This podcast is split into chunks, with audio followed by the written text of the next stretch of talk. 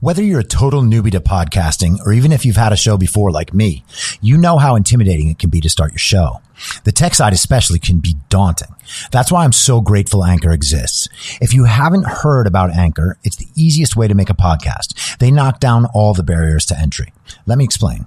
First off, it's free. I don't know how or why, but I'm happy about it.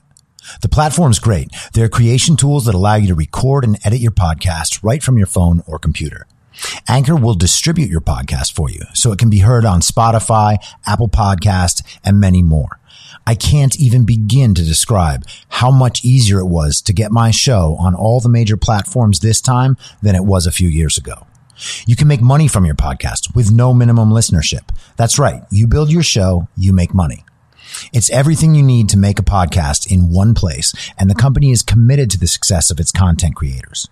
Go download the free Anchor app or go to anchor.fm to get started.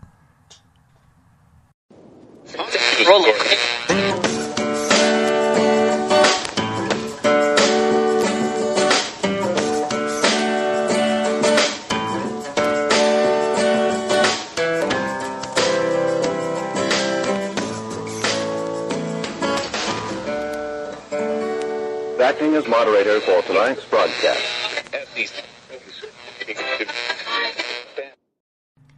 I'm your moderator, Chris Paul.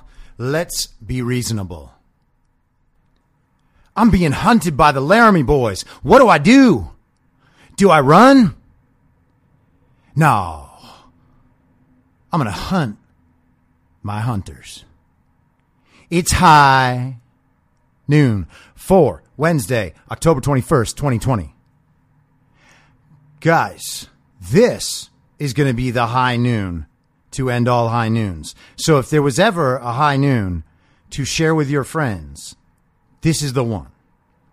I can tell you that because I feel it in my bones. Follow the podcast at I'm Your Moderator on Instagram and Twitter and Parler and CloutHub and Rumble if it comes to all of that. All right, here we go. So, a few quick topics, and then I'm going deep on this Hunter shit, okay?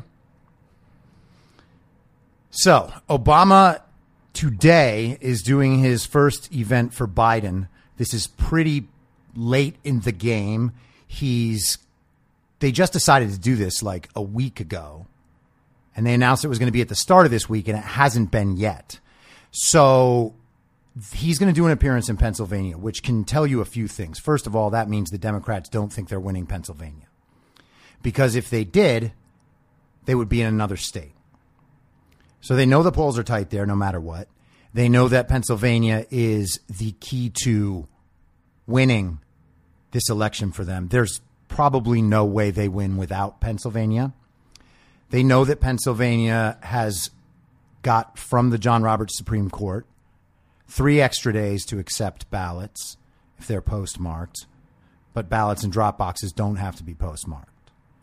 So this is what everyone's going to have to watch. Um, also, Mark Zuckerberg, I think the number is 250 million spent on increasing voter turnout in Democratic strongholds, one of those being Philadelphia. And that's been one of their keys. They're trying to get, they're trying to add 125,000 in turnout in Philadelphia. And they expect that to be 80% Democrat. And they think that that's going to be crucial for them winning Pennsylvania. So we will see. But that's the stuff to have in your head. And Pennsylvania is where they're going to fight if Trump doesn't win in a landslide. Like any other scenario, unless somehow Trump loses in a landslide, which I don't think there's any chance in hell of. But unless that happens, they are going to put up a fight in, in Pennsylvania. So that's the Obama thing. Now, the media is getting desperate and just throwing stuff at the wall while they are forgetting, intentionally, obviously, to cover the most important story right now, which is the Hunter Biden laptop. They are actively shutting that story down. And that's a terrible thing for the country. And you should see what they're doing. And this should scare you. okay? If you're not out about your support of Trump, at least to the people close to you, that's a problem. And I'm going to talk about that at the end. But I just wanted to to say that off the bat. So they're trying the kids in cages thing again. And this is dredging up a 2017 story. There is no new news. What they did is they have released a piece about how there's like 547 of these kids whose parents can't be found. Now, the thing is, the headline even says that lawyers can't locate the 547 parents. I don't know why they put lawyers on the case. And I would like to know who those lawyers are. But also, as I've discussed before, there's two things. The first thing is that Obama built those cages. And Jon Favreau, his former speechwriter, who's one of the pod bros on Pod Save America, he tweeted a picture, uh, you know, accusing Trump of having built these cages, but the picture was from 2014. You can go look that up. That's the easiest proof that that was uh, Obama that built those cages. You know, so just search Jon Favreau picture Obama kids in cages and you'll find it. Go on DuckDuckGo. And the other thing is that part of the explanation for the kids in cages thing was that they they instituted a policy of cheek swabbing children and their guardians as they came into the country claiming asylum because they had found that the kids were being brought into the country by people who were not their parents and then the kids were being trafficked back to Mexico where they would be returned in with another parent, that this is a cartel operation. And so they were testing DNA against DNA to see if the parents actually were related to these children. All right. So that's the second thing. Now, knowing that, you can see what the media is doing. They are bringing this story back up to say, hey, everybody, remember how Trump's racist and evil because of kids in cages? Remember that? Remember that? Remember how you felt back then? You still don't know anything about it now, do you? But look at this headline. The lawyers can't find the parents. Isn't this a human disaster? And by the way, I'm not saying that this isn't a sad situation for these children. I am only saying that lawyers being unable to find kids' supposed parents is not the moral quandary that they're making it. Okay? Because those kids may not have parents. And there's no indication that it was actually their parents on the way in. So, here's another one. Yesterday, Aaron Rupar, who's one of the worst reporters on Twitter, he is so dramatic. He always misreads things. He tries to paint everything as Trump is evil. And he's utterly obsessed with Trump. Like he, he, like he live tweets the Trump rallies looking for anything that will convince stupid people that this out of context quote is a huge drama. Okay. And so two nights ago when Trump was in Arizona, he was talking about how politicians will take big payments. He was specifically referring to the 350 some odd million, I think it was 353, that Biden raised in uh, the last month or something. It was announced by the campaign a few days ago. And Trump was talking about when you see numbers like that, you have to understand that the candidate is compromised and that there that those donations come with promises. And then he said, if I was doing it, I would be raising so much money, it would be insane. Like I could call Exxon and say, Hey, I'll do this deal for you. It's going to cost you $25 million. That was a hypothetical that he was making up to point out a corruption problem on the Biden side. And Aaron Rupar and then Hillary's little crony, uh, Neera Tanden, both made this a big thing on Twitter. I watched the speech in full I watched it live. There wasn't a single solitary second where I didn't know what Trump was doing. And all you have to do to know that is watch the video. Today, they're trying to blow up this. Uh, Trump had a Chinese bank account. Like Trump did business in China. No shit. Everyone knows that. They're not even suggesting impropriety, except, of course, Jake Tapper's trying to make it a big deal. And then they get to layer that on with Trump is in debt to other places, which is normal business debt. And then they layer it on with Trump only paid $750 in tax, which is not true because he's paid tens of millions, if not hundreds of millions of tax into the U.S. Treasury over his lifetime. And each year he gives up his $450,000 salary as president. So at the very minimum, he put in another $900,000 to the uh, National Treasury in 2017. So there's three stories from the last 24 hours that are all utter bullshit. Okay? And then in the background, always remember that this is the same media who chose not to cover the Tara Reade allegations. It took the New York Times 19 days to do a story about it. Someone had potentially, legitimately accused Joe Biden of sexual assault, and the media didn't cover it. Remember, Back to when Michael Avenatti was on TV on CNN 24 hours a day, talking about all these accusations that he could find left and right. Essentially, every single second was spent trying to make Trump look like he had sexually assaulted a bunch of people. Okay? Joe Biden, they don't even bother. They don't even try to find out if it's true. And this is while you can't go back and see Joe Biden's documents because they're locked in a basement at the University of Delaware. So the news organizations didn't bother searching into this at all. They just decided it wasn't a problem because it was on the good team. Which brings us to Hunter Biden.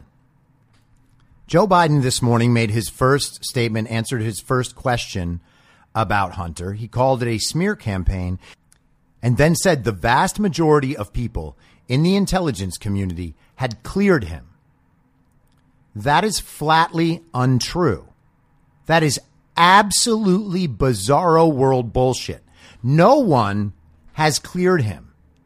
No one in the intelligence community, operative in the intelligence community right now, has said that this is Russian disinformation. In fact, the actual polar opposite is true.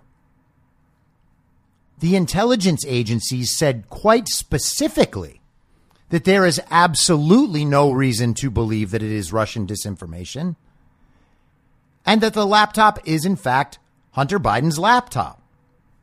The FBI and the DOJ confirmed that the laptop in question was not Russian disinformation, period. And now remember what I told you yesterday. It says this in the letter from the 50 former intelligence officials. We want to emphasize that we do not know if the emails provided to the New York Post by President Trump's personal attorney, Rudy Giuliani, are genuine or not, and that we do not have evidence of Russian involvement. Just that our experience makes us deeply suspicious that the Russian government played a significant role in this case. Okay. So they have no evidence. And the current FBI and DOJ confirm that it is not part of a Russian disinformation campaign. So which do you believe?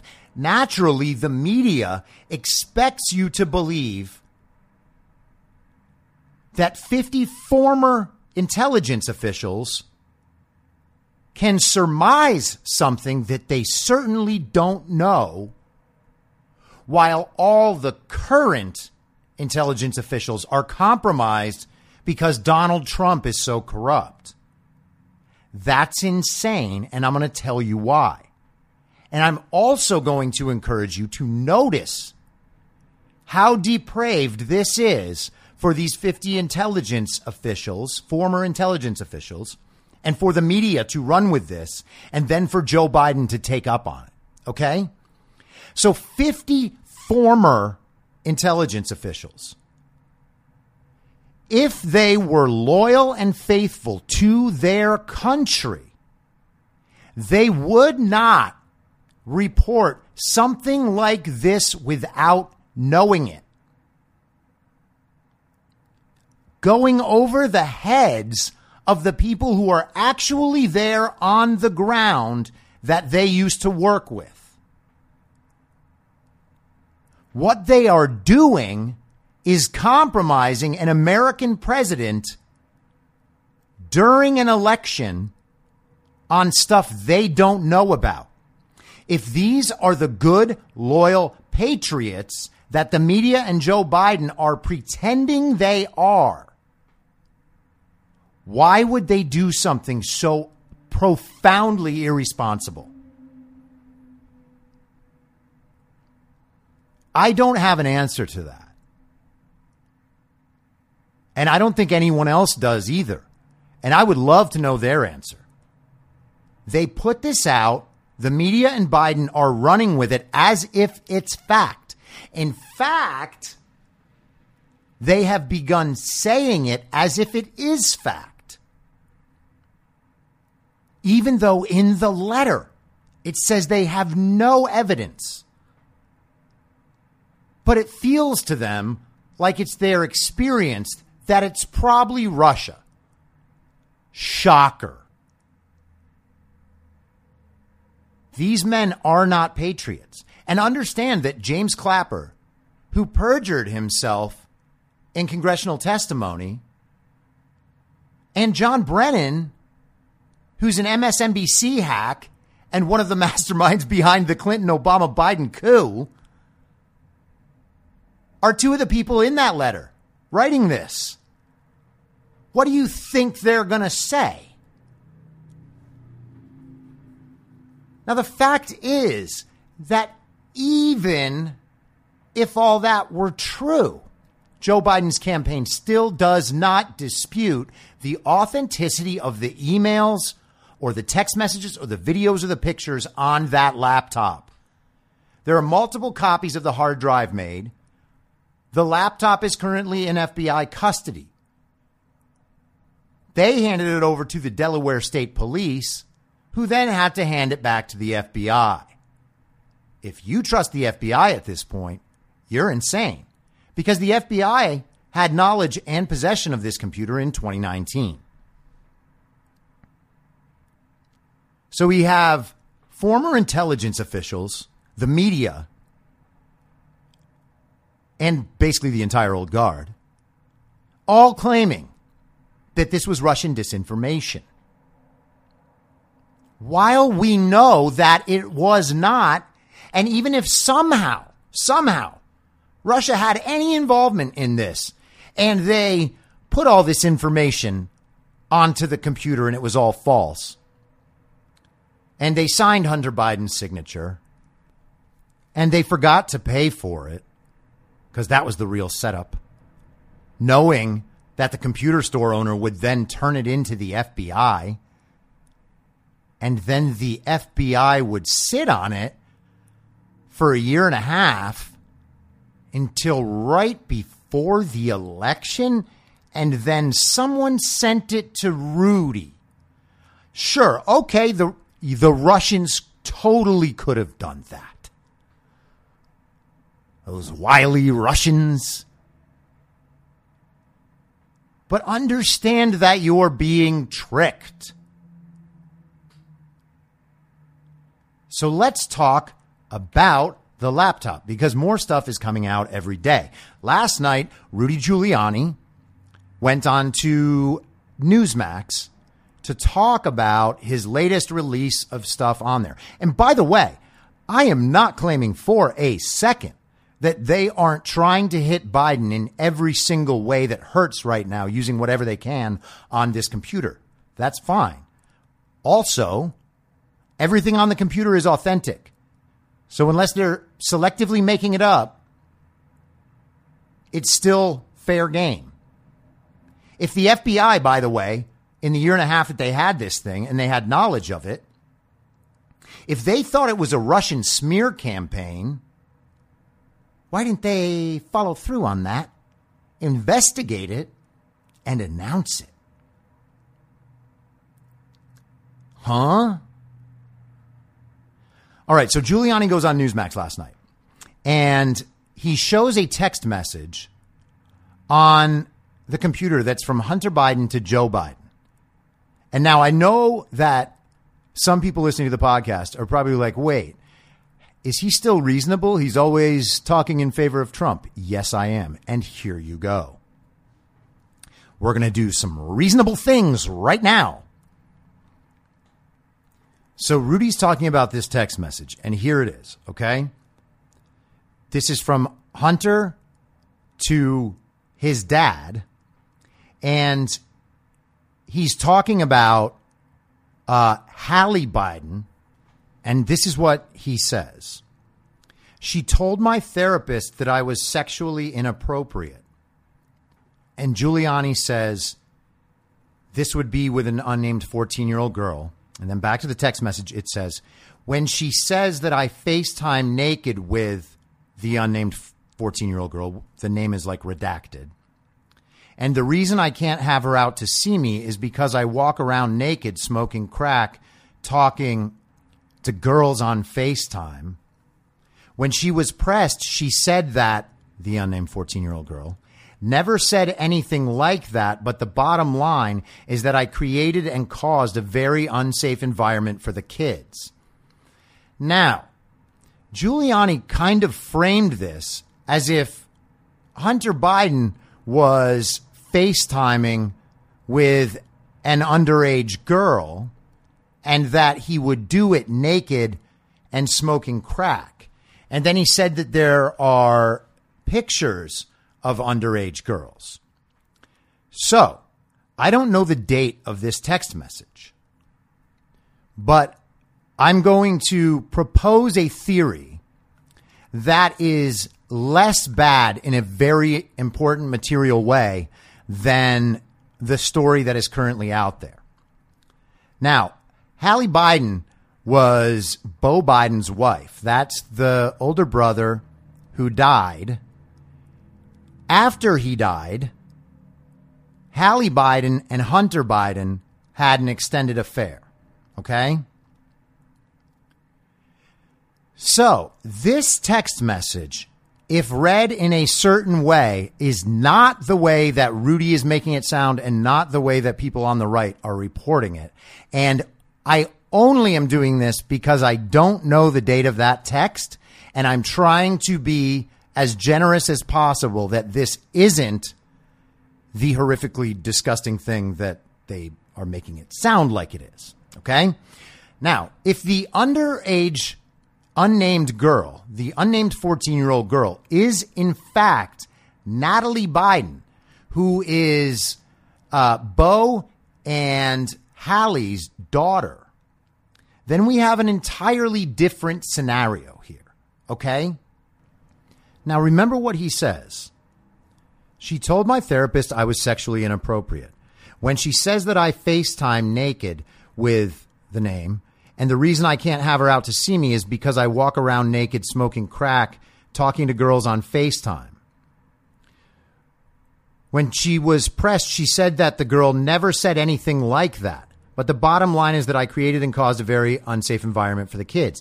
Now, Rudy is saying that this is an unnamed 14 year old girl, and he's probably going to say, well, I didn't want to release the name because it's inappropriate to release it. But if this was Beau and Hallie's daughter, Natalie, and this text was from 2018, she could just be saying that Hunter has FaceTimed her before naked and smoking crack, and that he talks to girls on FaceTime naked and smoking crack, but doesn't say that it's underage girls on FaceTime, by the way. Like, so if Hunter is just a guy that FaceTimes with girls and is generally gross and completely irresponsible. And by girls, she means women of a totally appropriate age. I'm not condoning the behavior, but that's a different scenario. Okay. And what she's saying is that it's irresponsible for her to allow her daughter to go visit her uncle slash stepdad because he walks around naked smoking crack when they are on set on FaceTime. And maybe the girl saw him in the background. I'm just saying if this is an internal family issue, it's a different thing than Hunter FaceTiming while naked and smoking crack with 14 year old girls. Okay. And so I think that that's a distinct reading and Rudy should be able to say if it's, if it's Natalie Biden, the daughter, Rudy should be able to say that because Natalie Biden right now is 16 years old. So if this text message was from 2018, after Hallie Biden and Hunter Biden had split up, and Hunter was in the middle of a drug binge in 2018, then it's possible that the 14 year old girl is the daughter, Natalie, which, by the way, Hunter's still a creep and a fuck up. Not saying he's not. But if the daughter walked behind the mom while she was on FaceTime with a fucked up hunter, that's an entirely different scenario. And the phrase that I'm focused on here is she told my therapist. That's entirely, entirely different than some girl's mom told the police. Okay? which is what would have happened if that were the case. Now, if Hunter Biden is uh, FaceTiming the daughter on purpose while naked and smoking crack, that is completely fucked up. Completely fucked up beyond imagination. But it's not the same as like sexually uh, assaulting an underage girl unless he's being sexual. And then again, that's completely fucked up. But I'm just saying that there are multiple options here, and it is unreasonable to assume, assume the worst, especially when Rudy is leaving out details that he could be saying. Okay? So, by the way, I could be wrong. It could be the worst possible thing. We're going to find out. But I also don't think it's uh, beneath Rudy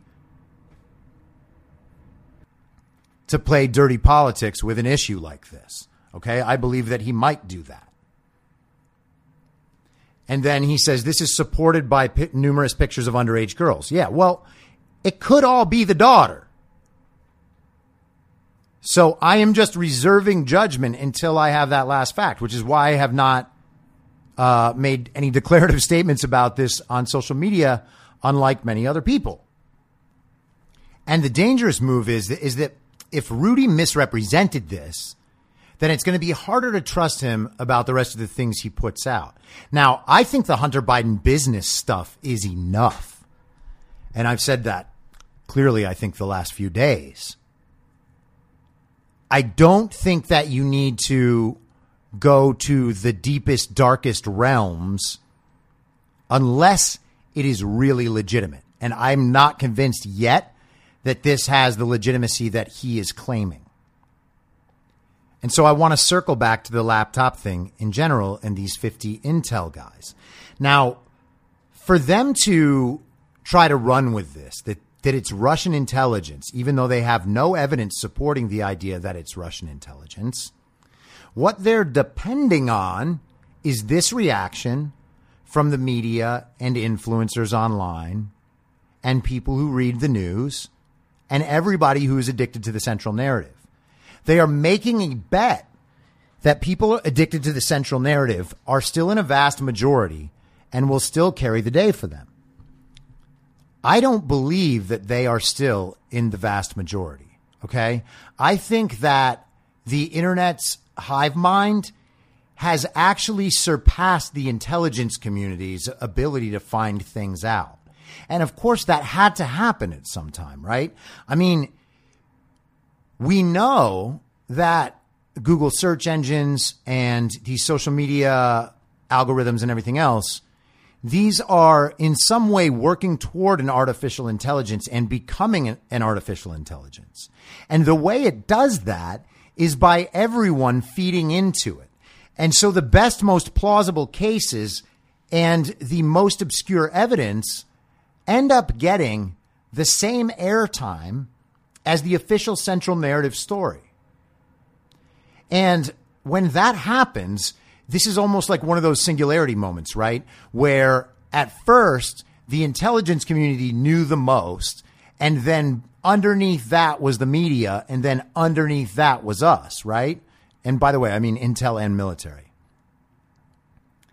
At some point, there are enough people in and around the intel and military communities who do not agree with the ones supplying the central narrative and will say so online. So that part of the knowledge gets supplied firsthand to us rather than through a medium like a corporate media.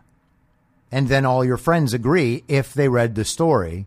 And if they didn't read the story and they don't care that much, then they believe they're friends. And that's what it means to be politically privileged and to just be privileged in real life. Them being wrong has no consequence. But we're not there now. There are big podcasts that do what I do and try to take a different approach to the information we can get our hands on. And we can be reasonable about it. And if you're not overly emotionally attached to an outcome, then it's not as hard to separate truth and fiction. The problem is that we've all been convinced that there is only one truth and it is theirs. But that's not the truth, and we know it's not the truth sometimes. So why would we believe that it is the truth all the time? And this is one of those kind of cognitive dissonance things where people know for a fact that the media lies to them, but they also rely on the media for the truth. And that doesn't make sense. Knowledge does not have to be given a stamp of approval by CNN to become reliable. And so I think that this is an overestimation that the intelligence community has made. And this should tell you a lot about the intelligence community but it's also a mistake that the old guard has made. Look at what the media is doing right now. They're running absolute nonsense stories and total fabrications like 50 intel guys don't believe this, so therefore it's true. Because they believe still ignorantly that they are like the keepers of the flame. That they're able to ascend from their their ivory mountaintops down to the little folks and tell them what to believe. Tell them what to be shocked by. You should be shocked that a businessman who does international business has a Chinese bank account. You should be shocked by the way we tell you this story about kids in cages, even though it was his predecessor that we all love. And these are meant to steal your votes and steal your minds. And I, I know that sounds a little dramatic, but what else are they doing? They're certainly not telling you the truth, and you know that just by actually reading the stories and thinking about them. This stuff doesn't require going to the dark corners of the internet. It only requires critical reading and critical thinking of the central narrative. Watch the way they speak. Watch the language they use. Watch whether or not the headline matches the information in the story. And you will often find that it doesn't. Now, part of the reason I do this and part of the reason I act the way I act on social media, Like sometimes I'm very aggressive. I'll call people retards because I want to bring the word back. Because I think that being able to call me a jerk for saying it is fucking dumb. And I think it's immoral and I think it's a bullying tactic. So I use it because it's fun to fuck with those people. Same thing when I call them idiots or whatever. I am trying to get a person to show their true colors online. While I'm doing that, I want to strip away the social capital of them saying the things that they are saying. So every time you see one of your political friends that follows me and that watches my stuff and that posts less and less about politics, you should know for a fact that what I am doing is working. I am stripping them of the social capital of making the statements they're making. Okay? Because when someone who follows both of us reads my shit and then reads their shit, they're going to think that person is stupid. And that person knows that. And them showing themselves publicly to be stupid takes away from their social capital rather than adds on to it. Like they're trying to do with their black squares and their Ruth Bader Ginsburg pictures and their little Democrat conspiracy theories and their clever tweets from Jamil Jamila or whatever her fucking name is. Jamila Jamil. I wasn't like trying to make fun of ethnic names. Oh my God. But you have to understand that this is a method of social capital. Okay.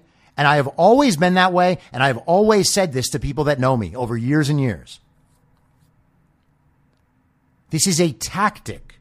Okay. I use language specifically to target specific people's minds and the way that they operate in posting. Because specific people represent specific groups and specific mindsets. And if you want to open people's minds and change them, then you need to strip away the social and moral capital of why they're saying the things they say. Because I can read the things that they're saying and know for a fact that they don't know what they're talking about. They cannot even explain their own views, much less mine. That's why they can't argue with me. That's why they get mad. That's why the liberals get fucking crazy about Trump fans, why they call everyone racist.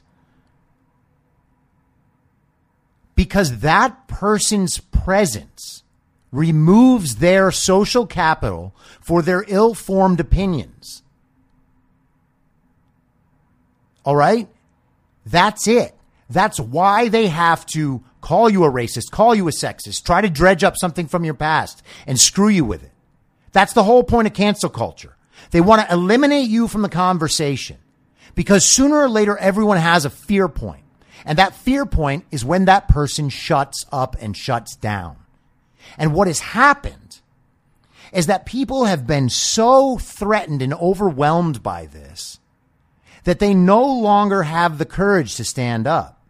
Their fear point has been driven so far back that they think any next thing they say is going to end their social life and perhaps end their work life.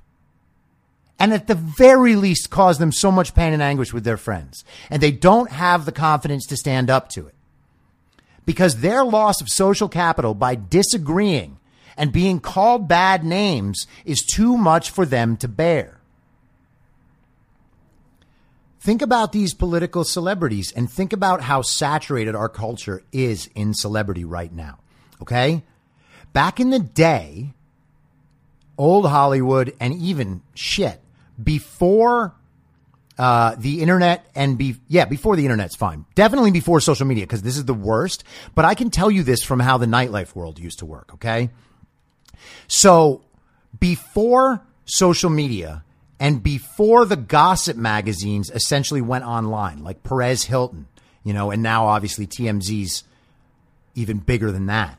But before that, people's celebrity obsession was was much much less because they just saw celebrities less. They saw them in the movies and they saw them at the award show, and that was it. If someone at an award show back then at the Oscars in the 70s brought up a social issue that people hadn't heard about, they might have actually been doing a legitimate good because then people would look into it. But when, when now we have uh, celebrities out there every day, the glamour and the mystery is all gone. It's been overexposed. These celebs are completely overexposed. Their personal lives are not interesting. They're vapid. They're basically just advertisements so they can make more money, either selling products or increasing their public profile so they're more likely to book parts or be in movies or sell records or whatever it is. So now they're overexposed and people don't take them that seriously. And people can see when they post about politics that they're not very smart and not very well informed. And that is why the social media companies have to protect them. That is why they turn off the comments in their posts because they know that they are going to be called out by people smarter than them in the comments and that people like me will make fun of them to their own community. So then they, they block the comments. They get other people taken off the internet because they have that kind of power. If you don't understand that, just study anything Chrissy Teigen does. She's untouchable on the internet. And I'm not saying that all the harassment she gets is deserved. I don't believe it is. I'll say that in her favor. But the people just getting outright canceled and banned from the internet because Chrissy Teigen might get mad at their tweet mentioning her? No. That's way over the line. Okay. And so what's happening is that the media is losing its social capital and celebrities are losing their social capital. The intel community is finding out it's not smarter than the hive mind. The boomer politicians are finding out that politics don't work the way they used to anymore, and they can't keep relying on their old methods. Corporations are finding out that we can make other choices. And the tech companies are going to find out that we are able to communicate without them. Because the hive mind is smarter. Ask the intel agencies. So now the last thing I want to talk about, guys, and I, I, I want to call, I'm sure some of you out a little bit and some of you not at all, and then everyone else out a fuck ton. And I want to talk about the moral cost of failing to come out in support of Donald Trump. Okay? First off, I understand and believe that your fears are legitimate. No one wants to lose relationships. No one wants to lose their jobs. I understand that's scary. But what you're doing is saying that you are so scared of that that you would rather have the United States turned over to corrupt socialists and communists and China and corporations and leave this country forever in the old guard until they literally rewrite the Constitution, as an op ed in a major media outlet, I can't remember which one, suggested the other day. We need a new Constitution? No. What do you think has gotten us this far and made us the most powerful nation on the planet. The last thing we need is a new constitution. We do need people who actually wish to uphold it and become or remain patriots. But I'm sorry, your job and your friends are not more important than that. And if your family betrays you because of your political beliefs, you're better off, I'm sorry to say.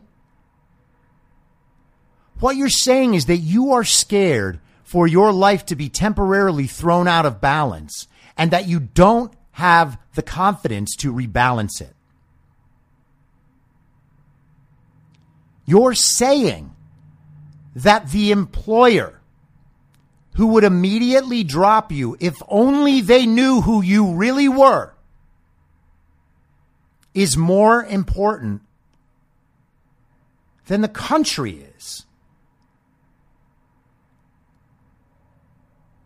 You know, and, and to the Hollywood people out there, like, I know that a, a lot of you think, like, if only you understood how hard I worked for this. Did you? Some of my actor friends and comedian friends and musician friends have worked exceptionally hard. And I'm not taking anything away from them whatsoever. And I love you guys. You're all wonderful. But not everyone famous did work that hard. Not everyone f- famous puts in long days in the mines. They don't commit themselves to their craft as they always say. Not everyone does that. I'm sorry. And if you know in your heart that that isn't you, that there are countless normal Americans out there working 10 times harder than you for a much less rewarding life financially and materially. What you're really saying is do you know how bad I wanted this? And that points to narcissism and superficiality. If you believe that the end of life, the goal, the purpose, is to be an actor who is adored by strangers on the internet, your character is not something of value and you need to right yourself with the world and with yourself. At the same time, if you believe that people around you who are close to you in your life are going to separate themselves from you and condemn you and insult you, you shouldn't want those people in your life.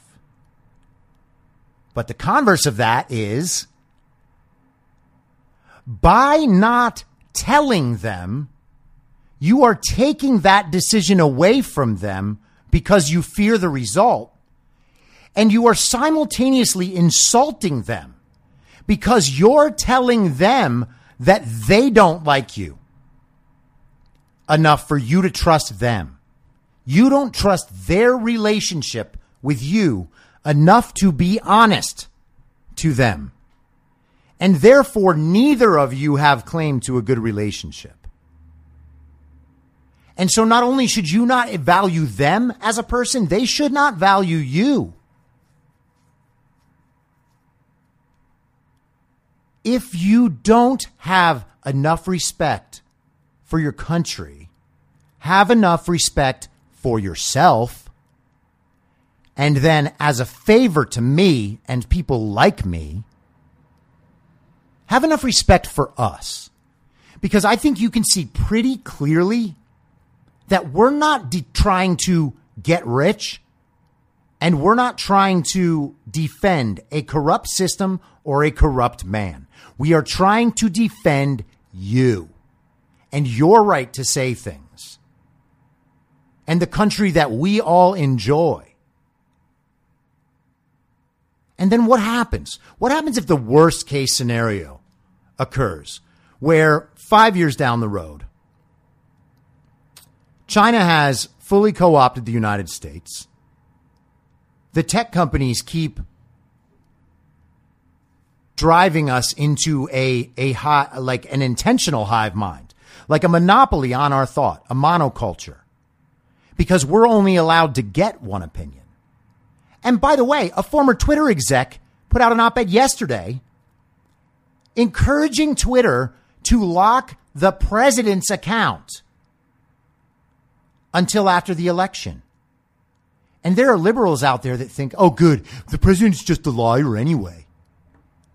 The president of the United States of America, a company, a private company worth billions of dollars, is going to decide that the President of the United States of America cannot communicate directly with the American public and the world? Are you fucking kidding me? Do you know what that is? Make the one extra jump. Once they have silenced and censored the president, how in the world do you think you have free speech anymore? And then what does that mean? Then they get to tell you the story forever.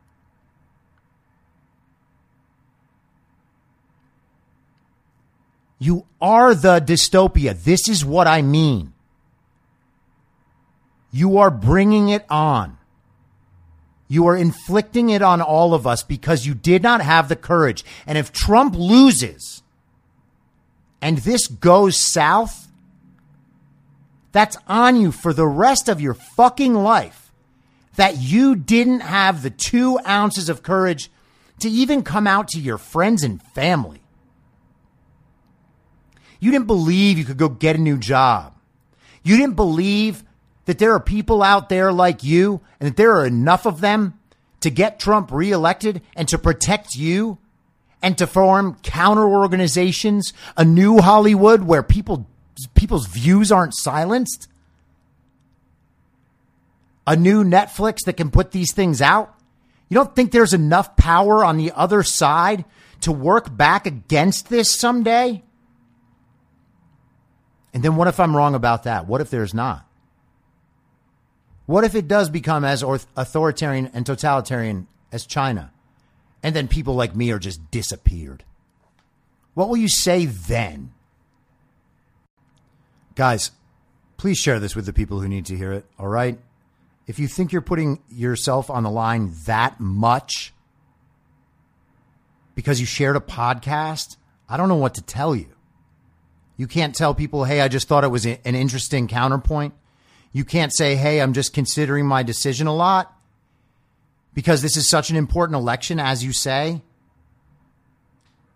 Do what you need to do. I'll be back tomorrow at the same reasonable time on the same reasonable podcast network.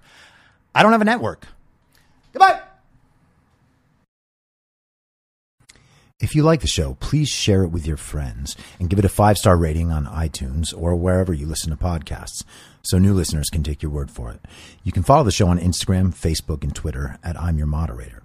If you have feedback, you can email heymoderator at imyourmoderator.com or use the hashtag heymoderator on Twitter.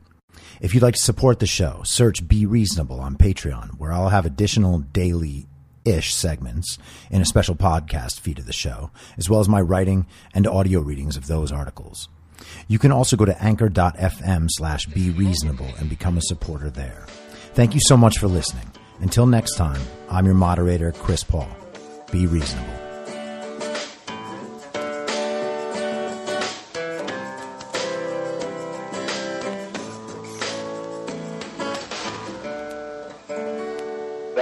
Moderator for tonight's broadcast. In my mind, that's the end game. Thanks for listening.